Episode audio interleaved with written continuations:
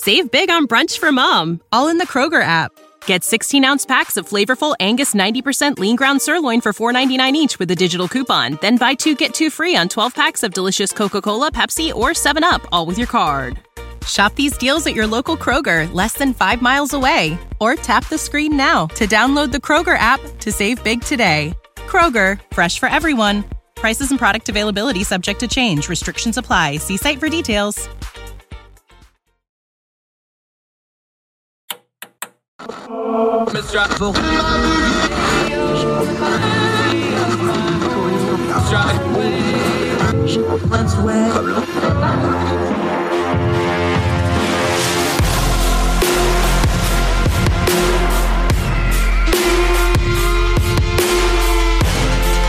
your host, Andrew Donaldson. This is Heard Tell.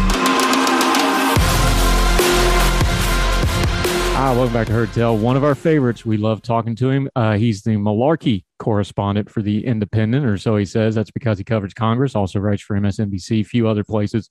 Eric Garcia, reporter extraordinaire. How are you, sir? Right, how you doing, my man? Fantastic, fantastic. We're going to talk about Congress a little bit later on, but I wanted to start talking about uh, Latinos because we've been talking about them in a political sense. Uh, they were a big item. They were really the headlighting item on the census data when you look at it. Largest growing group, naturally growing group, not through immigration, through births, those sorts of things.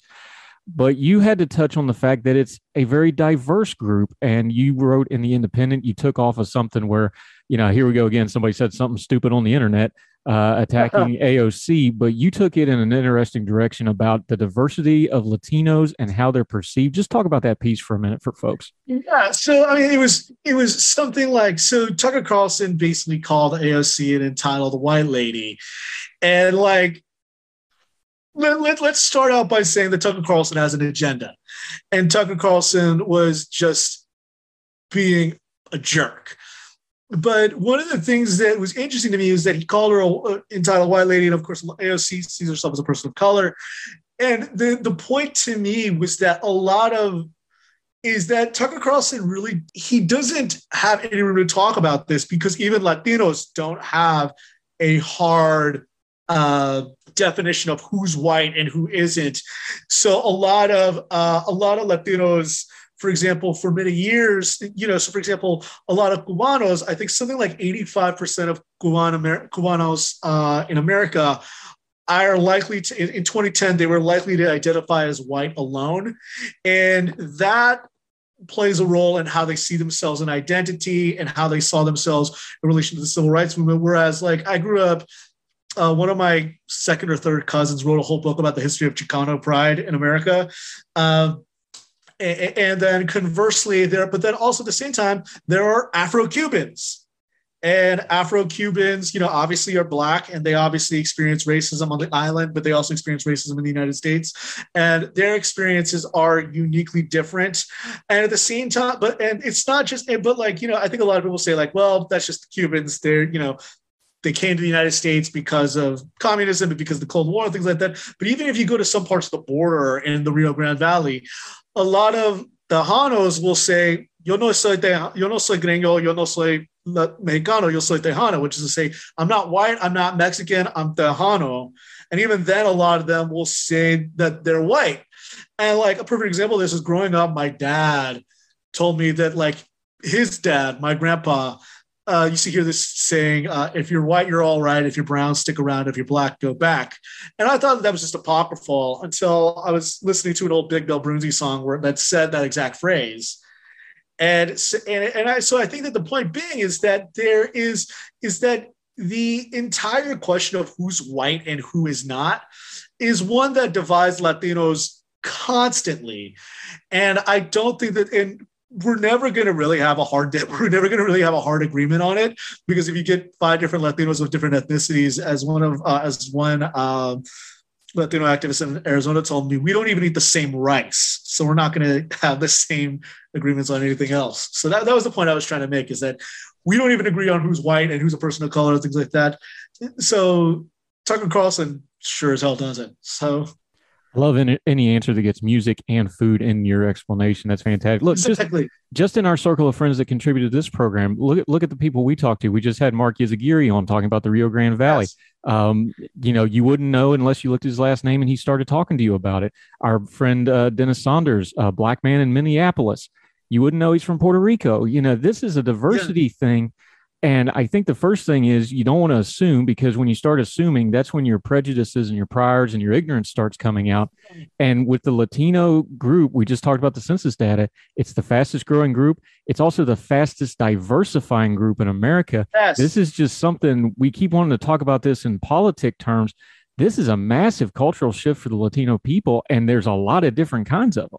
Yeah. So, like, I think the, the 2020 census data showed that something like the number of Latinos who identify as white dropped to 20%, while the number that selected two or more races jumped from 6% to 33%. And anybody who, and the numbers who identify as others spiked from like 37% to 42%.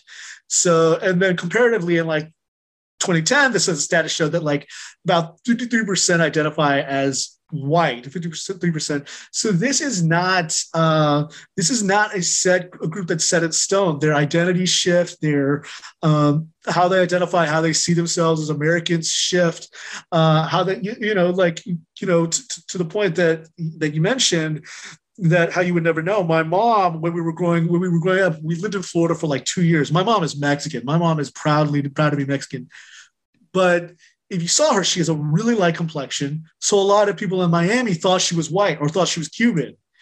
And then, uh, and it wasn't until she, and then she's like, no, I'm Mexican.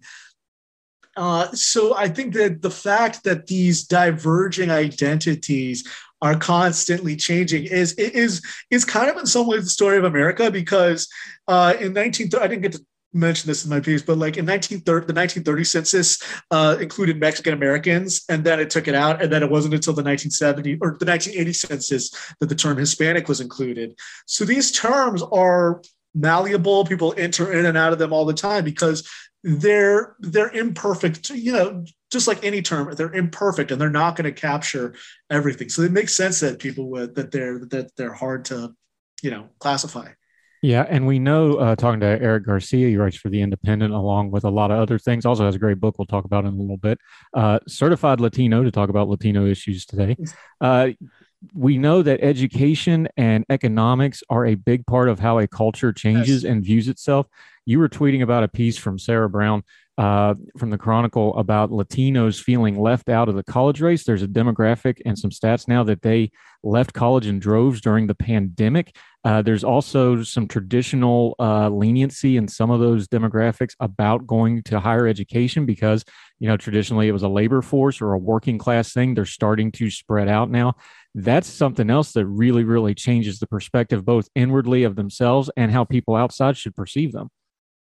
Yes, absolutely. And like, you know, it's funny because Sarah and I were, were talking about this. And Sarah, Sarah's an old friend. I've known Sarah since for 10 years and we were classmates at UNC together.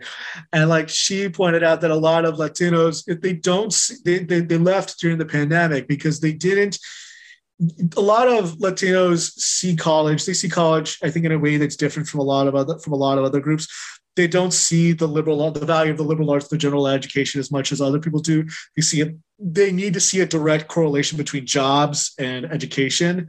And i think when the pandemic hit and a lot of them a lot of people went remotely some people said well i got to afford to feed my family. And a lot of latinos of course who are frontline workers who work in the service industry their parents couldn't afford to pay for it. And on top of that one, one interesting stat that i that i didn't notice was that but I know for a fact from my own experience that a lot of Latinos don't like going into debt when it goes to when it comes to going to college. They prefer to pay as they go. Uh, you know, it was really out of the ordinary when I took out student loans to go to university. Uh, and I just paid off my student loans last year uh, because I wrote a book. But that was so different from the experience. Even my cousin, uh, my cousin Andrea, she played soccer for Baylor. The way she, she started playing soccer when God knows how how young she was, but it was with the explicit expectation that she would get a scholarship to play soccer. So that's another part is that the expense of college is also prohibitive. And if they don't see that this is a worthwhile return on investment I, it's really easy to see people drop off. A perfect example is, is my dad. My dad went to school at east carolina university for like two years but then he got a job and he was just like okay I'm, i got a job. Like i don't need a college degree. So he went like 30 years without having a degree until like 1990 until like 2003 he went back and got his degree online or something like that. But it's it's not like that. So i think that that's one of the other things is that latinos don't latinos are leaving the workforce because of the pandemic because they don't they're not reaping the immediate benefits. But that that that comes as a detriment because the more that employers require education and the more that they require people having to have a college degree the less latinos are going to have the opportunities to succeed yeah, and I kind of think about talking to Eric Garcia. I just think about my own family. Like my mom and dad's generation, you know, they came up, they both graduated high school and went to college in the 60s. They were the first generation of either side of my family to ever go to college, either side. And the and by default, they're the first generation to not live in abstract poverty going all the way back to the old country, whichever way you want to cut it. Is part of this just generational shifts where you have, you know, multiple generations of Latinos in the country. Now they're finding their own way. And some of them whether through technology or just uh, we've talked about the economic growth that's changed the political landscape of it.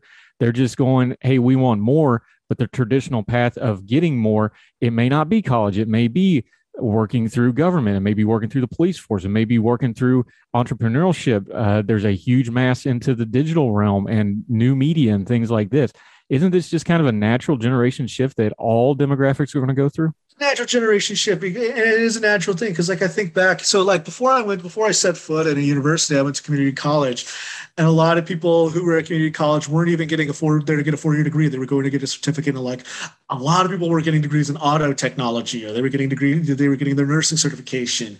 Um, and even so like i went to so like i grew up in the i grew up in chino hills california which was very suburban largely white largely college educated but i went to community college uh, on the in chino which was just right next door. That's where my family ancestrally was from.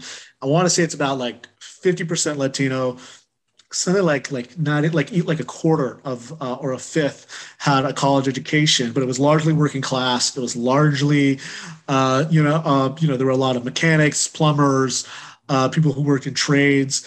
And I think that they saw that, you know, you're seeing now that more Latinos might be going to school because they saw that like we want more and we want to be able to get a job. But at the same time, I think that what universities need to do to attract them, to attract Latino Latinos, is they need to say specifically, okay, this is going to be the thing that allows you to get a job, even if you don't wind up getting a, a, job and the degree you specialized in this is the beneficial thing because it'll because it'll enable you to move up. Because a lot of latinos i think about even my own family you know, my, my my dad would say that like, you know, he's a proud Latino man and he's proud, you know, of his heritage. But he also said that like, you know, our family is a lot like he would say, you know, and, and he did say our family is a lot like the Irish, and our family is a lot like Jewish Americans and Italians and Poles and you, you know the other people who came from from from old countries and then you know moved up in the world and and and, be, and, became you know American.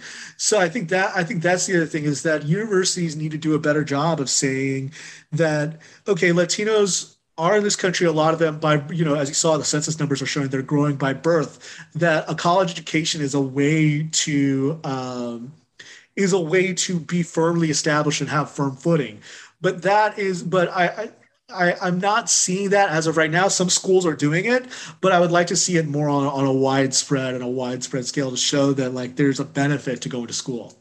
Yeah, talking to Eric Garcia, reporter for the Independent, writer all over the place. Good guy, uh, talking to a Latino. When we come back, we're going to get into his day job, Congress, how it's covered, what they're up to, that sort of thing. We'll get into that with Eric Garcia right after this on Heard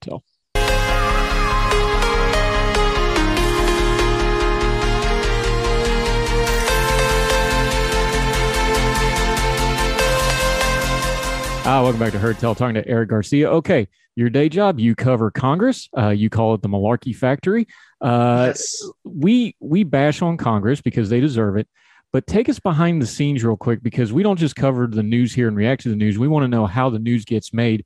Take us behind the scenes. Tell people what it's like to actually cover Congress, what a gaggle is, what it's like to chase Joe Manchin down a hallway to try to get a 30 second soundbite that was the same soundbite from six months ago. Uh, committee hearings. There's a lot going on on the Hill. You have the Senate, you have the House.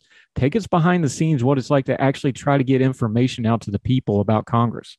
You know, like I, I, I compare it a lot. I was talking with my mom about this. I compare it a lot to whale watching um, because what happens is you will have like you can go because like especially during committee hearings especially if it's not something you you specifically want to cover but you're trying to catch someone you could wait like an hour two hours for someone. And i think that that like especially when i work for a publication like the independent which which thrives on high metabolism journalism and it's very much of that tradition of like uh, of british tabloids where you have go go go. It's hard to sometimes convince people convince them that like hey sometimes you need to sometimes i need to wait outside for two hours or three hours. So that's one thing but i think what, what's, what's what's important to recognize is that the house and the senate are two completely different animals. Uh, i think people say well what's the difference? The senate is very much more collegial in a lot of ways. Um, one, one of the points that I like to make is that, uh, you know, a full year after um, the uh, the the riot at the Capitol, uh, Kirsten Gillibrand and Josh Hawley were working on legislation to end non-disclosure forced arbitration on sexual harassment. They don't agree on anything else, but they work. They by virtue of the Senate being the Senate, they have to work together because there's fewer colleagues. There's there's only hundred of them because of the filibuster. You, anything you have to do, and Gillibrand has told me this much that you have to work together. The House is it's kind of like junior high there's factions there's pettiness there's there's a there, there's this propensity to just want to fight the other person. There's less of an incentive to work together. And i think the other thing that's important to recognize is that you know to, to your point about about waiting outside for a gaggle the house can sometimes be in for votes for like two hours they'll be on the floor. And you just got to sometimes wait for two hours on the floor. Um, I mean, or, or, outside. The reporters will all just be waiting outside, and you know you can't really leave because if somebody comes out, you have to be there for them. But then you also kind of can't. Um, you, also kind kind of can't uh, you know leave. So like for example, I have my work phone and I have my cell phone. At one point or another, I'm usually charging one or the other uh, in my back at my desk in the gallery in the press gallery because I don't want to run out of power when I'm waiting to you know talk when I'm waiting to you know record someone. Uh, and then like you know sometimes I'm like because I've you know, literally gone to use the bathroom or change my phone or charge my phone, and then like I and then like I've missed someone that I need to do that I need to catch, um, and then but then like sometimes what happens is that there'll just be a flurry of people coming through that you need to catch, and that, that's just one of those times where you need to be judicious. So, for example, I'll give, I'll give you the perfect example is that one day I needed to catch both AOC and Nancy Mace. And that was when uh, Nancy Mace was having her kind of war of words with uh, Marjorie Taylor Greene. And it was kind of a split decision that I was like, I can always catch AOC, but like at the moment, I needed to catch Nancy Mace. And literally, AOC passed by me, but I was like, it sucks. I needed to catch her too because I wanted to get her thoughts on Lauren Boebert saying something really racist about Ilhan Omar, but I also needed to catch this. So sometimes that's the calculation you make. On the other hand, I think that's why you need to build up sources with staffers because sometimes staffers will tell you because one of the things about it that I've learned is that members often don't have time to know everything but their staffers are the ones who learn the most stuff. So that's why it's important to, to, to, build up good relationships with staffers. That's why, you know, you can't really do it during, you can't do it as, we couldn't do it as much in the pandemic, but that's why you go to get dinner with them or you go to have drinks with them or lunch with them. But then sometimes, sometimes I'll, tell you, I'll tell you my favorite, the funniest story that I, one of my funniest stories that I have about, uh, about covering uh, about covering Congress is what is this was back in November when there was that negotiation. They were determining whether to pass vote on the bipartisan infrastructure bill or not. And all the progressives were huddled in. This is an important distinction. Everybody thinks that all the offices are in the Capitol. There are actually six different buildings aligning the Capitol. Andrew, you know this. With like on the on the on the House side, there's Rayburn, Cannon, and Longworth, and then on the on the Senate side, there is Russell, uh, Hart and Dirksen. So we were all waiting in Longworth because progressives were meeting for like three or four hours. And the other thing was because I have a few members, I have like one member's cell number, so I couldn't text them because they all left their phones out on the table before, so that nobody would leak to the press. And then, like midway through, you start seeing all their phones light up. And little later on, I learned from like reading another dispatch that it was Pelosi calling them so that she knew they were all in a meeting, but she wanted the first thing that they would see is that they got a, call, a voicemail from the speaker so that you know to put the fear of God into them. So sometimes, sometimes that happens, and then other times the, the funniest thing is that other times like stories will fall into your lap. So I don't know. So like the big talk a thing that's being discussed in Congress is whether to ban members of Congress from trading stocks. Uh, so one time I had this really nuanced, like five minute conversation with Senator Jon Ossoff, who's the uh, sponsor of the main, of one of the main pieces of legislation and then after I uh, we walked all the way back to his office building, and on my way back, I caught Senator Tommy Tuberville when, and I had seen in Business Insider. By the way, everybody should be reading Business Insider.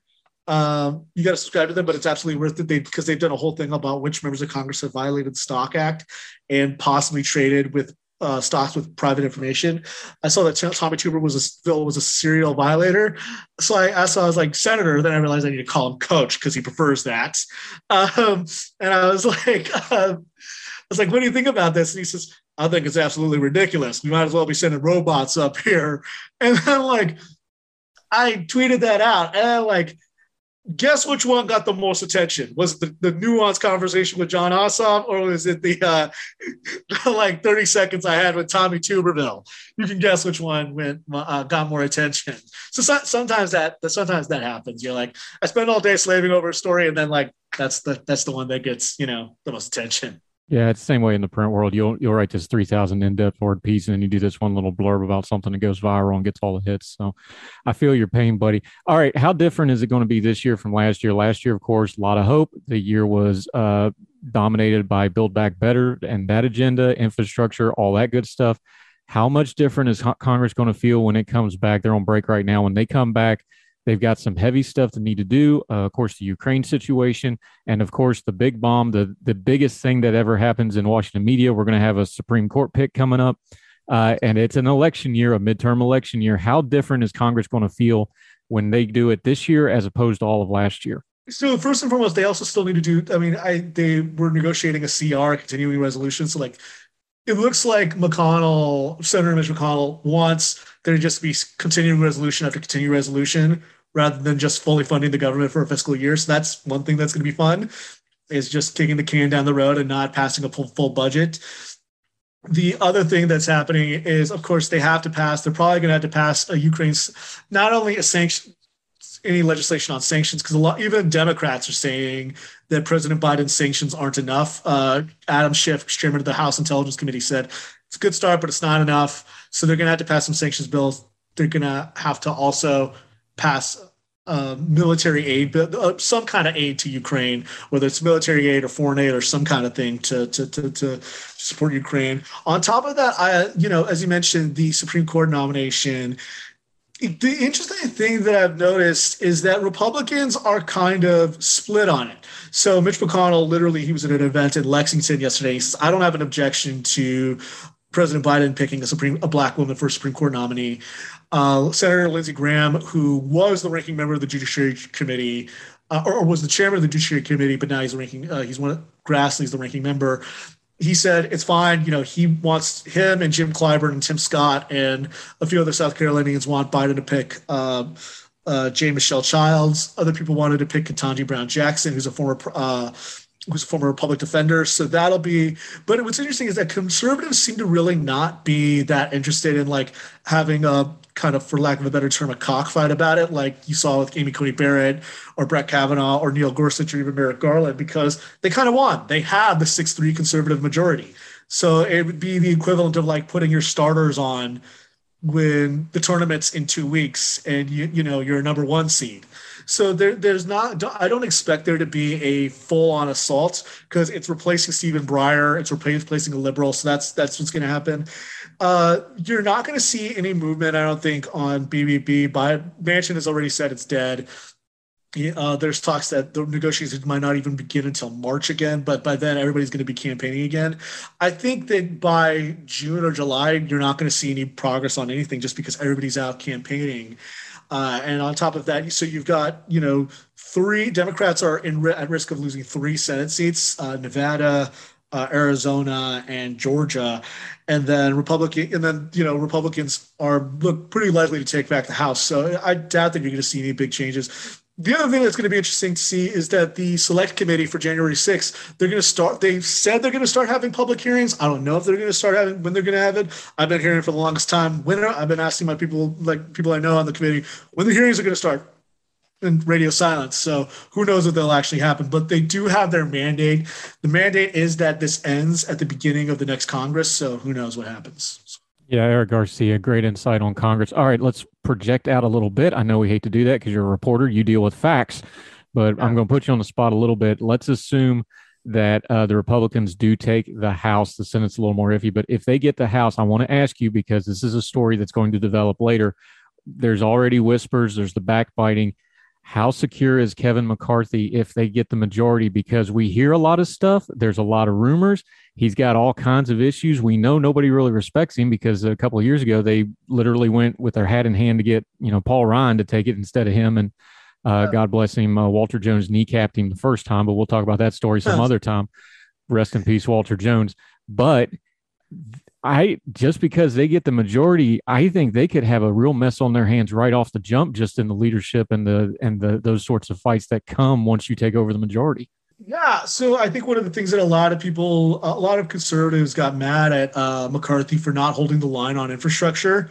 That was really the beginning, and then a lot of them there was a lot of frustration with the fact that he couldn't keep his caucus in line on voting for the creation of a bipartisan commission for January 6th there is a lot of feeling that McCarthy just let me put it this way that's when he gave his kind of nine hour floor long floor speech the night that the house was supposed to pass Build Back Better that was for an audience of one. That was for that was for former president donald trump. And then he got praise from trump after that.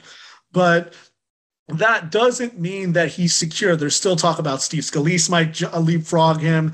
There's talk about even someone like Jim Banks, who is chairman of the Republican Study Conference. Uh, uh, study conference, I forget that. I think that's their term. Uh, Republican Study Committee. There's talk that he might leapfrog him.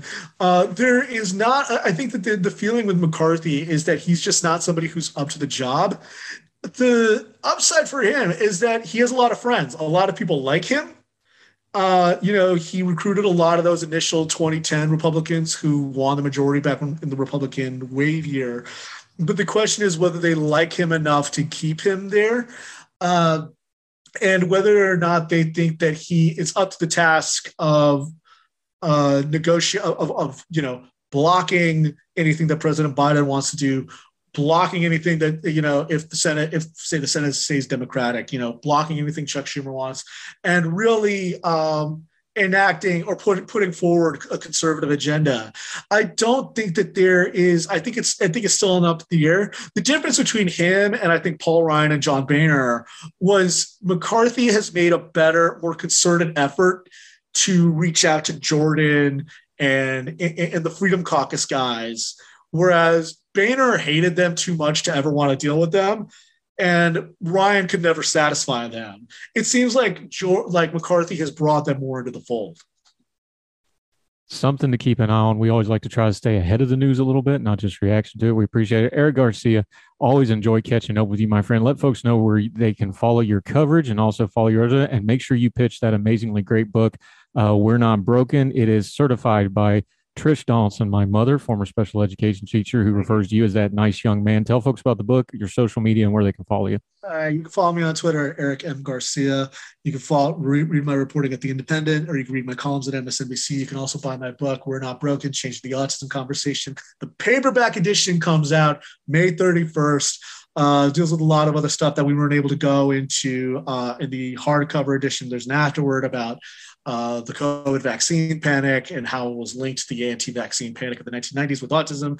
Uh, there's a lot, so so there's a lot of good bits there, but the hardcover is also a, a, lot of great, a lot of fun things. So uh, it's always fun talking with you, Andrew, uh, and and thanks very much for having me. Yeah, we're going to have you back on because we're going to get into that anti-vax autism connection one of these days because there's some really untoward, wicked stuff in there we're going to deal with. Eric Garcia, fantastic, my friend. I really appreciate your time. I hope you heal up. Thanks for playing hurt today, buddy. Thanks, man. Anytime.